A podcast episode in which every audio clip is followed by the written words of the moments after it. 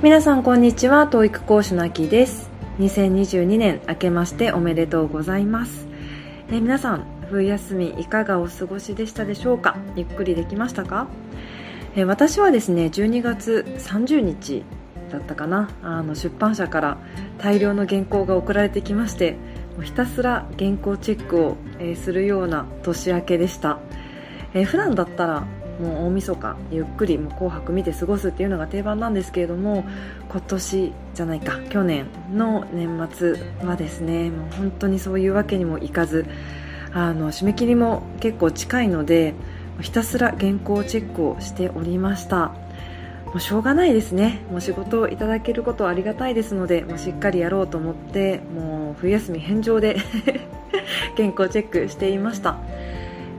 作業が少し落ち着いた頃に、えー、温泉でも行きたいなと思っているんですけれどもまだまだ目処は立っておらずもう少し頑張る必要があるかなと思っております。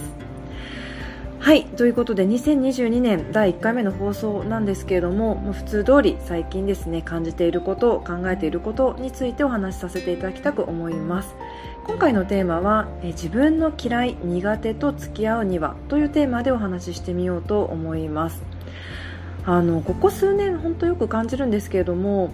こう自分の好きなこと得意なことで生きていこうみたいな風潮がすごい強いですよね。おそらく YouTuber という職業が、え成り立ってきたからだと思うんですけれども自分の得意分野専門分野をぐぐっと生かして自分の好きなことでお金稼いで、まあ、キャリア形成していこうみたいな風潮がここ本当数年強いなと感じています。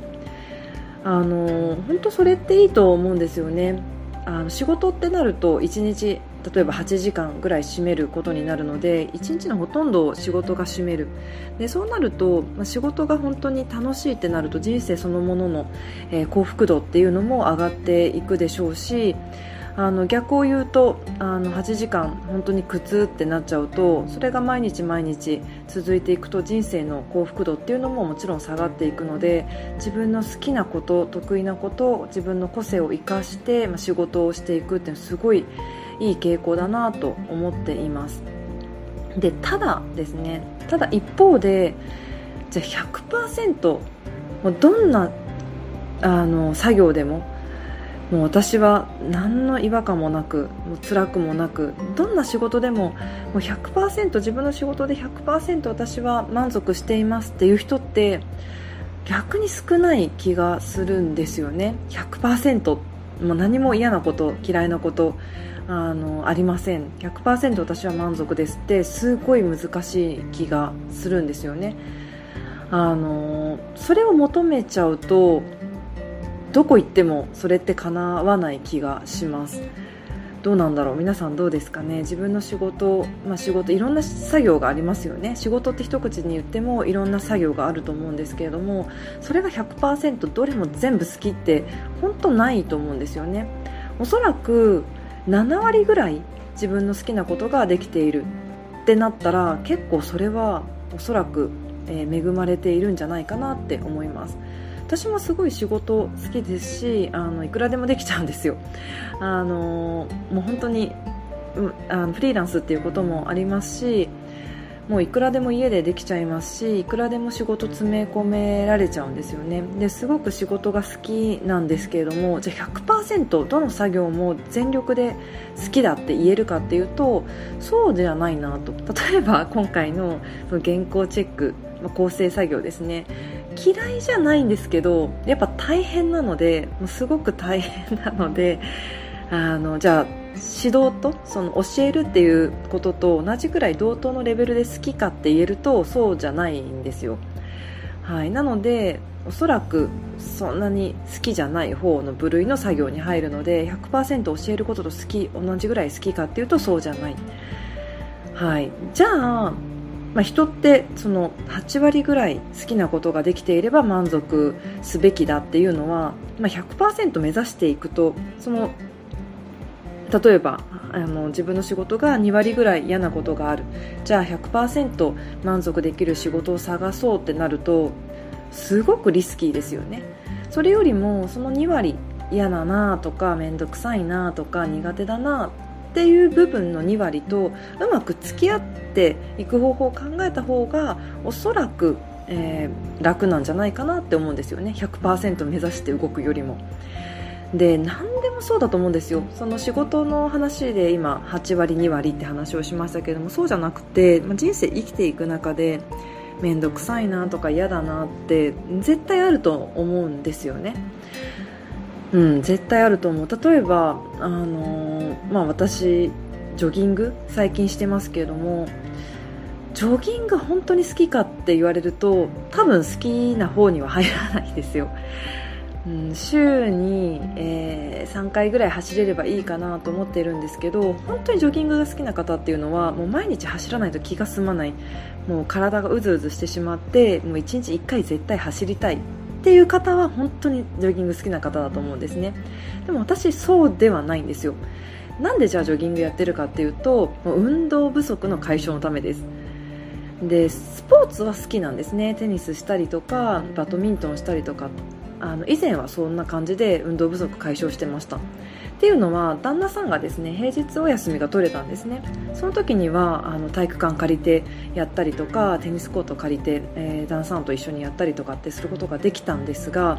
最近旦那のですね仕事が平日休みがなくなってですね時間が取れなくなった、まあのスポーツって誰か一緒にやるっていうことになるとその人のスケジュールも空いてないとそれが現実できないんですよね。ですのでそれが最近できなくなってじゃあ1人で何かできる、えー、運動不足解消法は何かってなった時にジョギングだったんですよね。で運動不足は絶対したい。運動不足解消は絶対したい。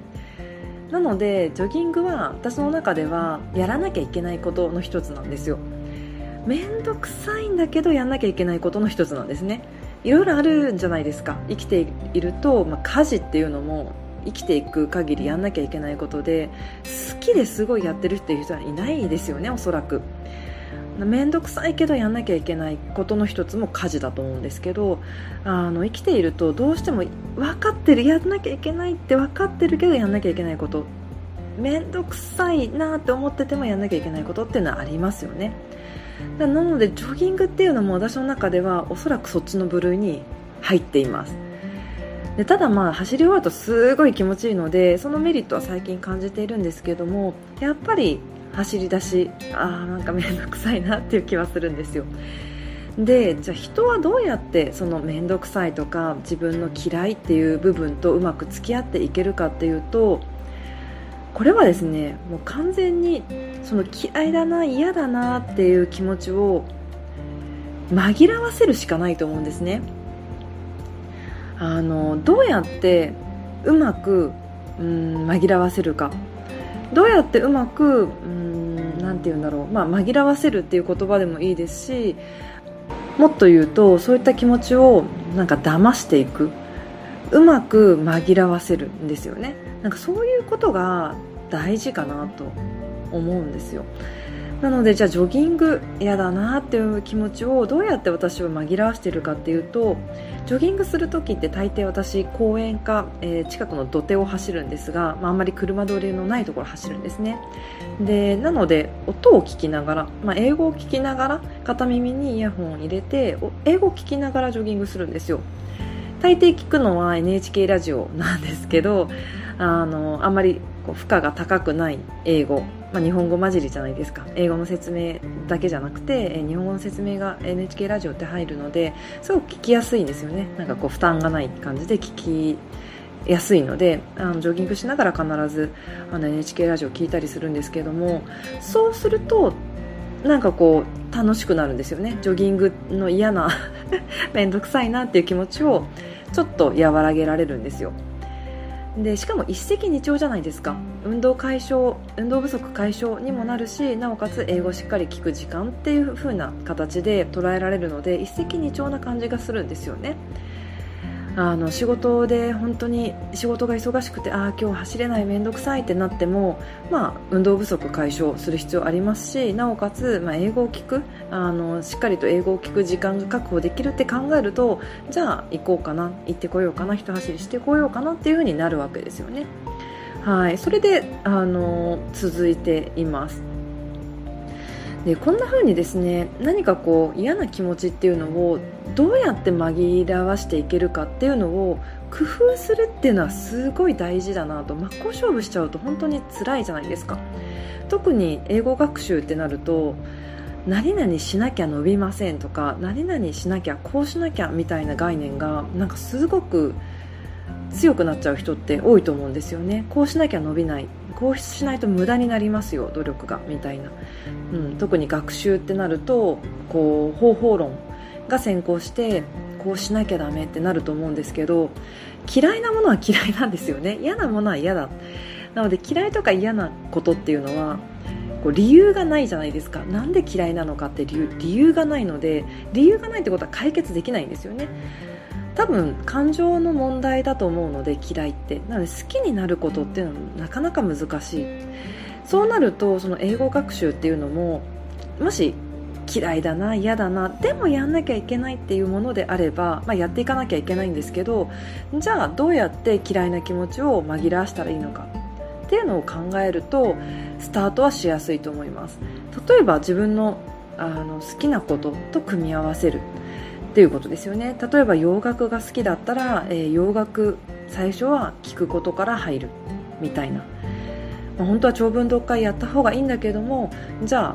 長文読解いきなり読むのは辛いので洋楽の好きなあのアーティストの歌詞をちょっと辿ってみるみたいなことから入るとか。映画が好きだから映画を見ることから耳慣らしするとか。あの本当直球勝負で言うとじゃあ TOEIC、えー、映画見てスコア伸びるかっていうとまあちょっと遠回りな気がするんですよね。映画の方が断然難しいですし最初の入り口としては英語のレベルとしてはかなり映画を見るっていうことの方が高いので本当直球勝負で言うとあのじゃあすごく効果的かっていうとそうじゃないとは思うんですよね。でもやらないよりいいじゃないですか。だいぶいいですよね。やらないよりいいですよね。全く英語今日聞いていませんっていうよりも洋楽聞いてます映画見てますっていう入り口に立つのはすごい大事なことだなって思います。嫌いだけれどもそういったところからスタートするっていうのはすごくいいんじゃないかなと。あの真っ向勝負すると本当辛いですよ。最初からあのテキスト読んでみましょうとか例えばねあの文法書1冊読んでみましょうみたいなことを初級者の人がやっちゃうと本当それ辛いですよね。全然無理ですよ。文法書1冊読むとか逆に初心者の方は絶対やっちゃいけないことなんですけど、まあ、分からないであのそういったことから始めちゃう人ももしかしたらいるかもしれないのでそういうことよりはまずは自分が好きだなとかあなんか心地がいいなっていうところから始めるといいんじゃないかなって思います。なので嫌いなこと苦手なことっていうふうにあのそういったものとどうしても向き合わなきゃいけないっていう時にはもう気持ちを紛らわす。あのあるじゃないですか。あのダイエットとかでも。私今本当に絶賛ダイエット中なんですけれどもこれ食べたいなあれ食べたいなだけど我慢しなきゃいけないっていう時になんかこう口を紛らわせるために違うものを食べたりするじゃないですか。本当はアイス食べたいなと思うんですよ。私も。私断然アルコールとかよりもアイスが本当に好きなのでこうジョギングした後にアイス食べたいなとか思うんですけれどじゃあアイスじゃなくてもっとあの脂質の低いもの食べたりとかなんかフルーツの方がいいかなとかフルーツ食べたりとかするわけでなんかこう気持ちを紛らわすわけですよね。ゼロにするとかじゃなくてなんかこうちょっと自分を騙すっていうんですか？気を紛らわせるっていうことをするわけじゃないですか、まあ、学習もそれと一緒かなと。うまく、えー、自分が好きなんだなと思えることちょっとね入れながら紛らわせるといいんじゃないでしょうか。そうした方がまあ、長続きするし、まあ、いざねあの力がついてくると真っ向勝負できるようになってきます。最初は嫌だなと思っていてもちょっとこれって楽しいなと思えることが見つかったりするんですよ。あの私のジョギングもそうですけれども本当ねあの辛い辛いってずっと思ってたのがあ走った後気持ちいいなっていうぐらいまで、えー、最近は、えー、そこまで来れたのでだんだんちょっとその力が上がっていくとまた違う景色が見えてくるっていうのはそういうことなんですね。捉え方がまた変わってくるっていうことなのでまず入り口は今日今年英語頑張りたい。でも嫌だな頑張らなきゃいけないのは分かってるけど嫌だなっていう人はぜひどうやったら心地よく自分が楽しめるかなっていう方法を考えてみるといいんじゃないでしょうか。今日もですねだいぶ喋っちゃいましたけれども何か学習のヒントになれば幸いです。はいでは皆さんの学習が、え楽しいものでありそして、え皆さんの英語力向上しますよう心から応援しております。今年もどうぞよろしくお願いします。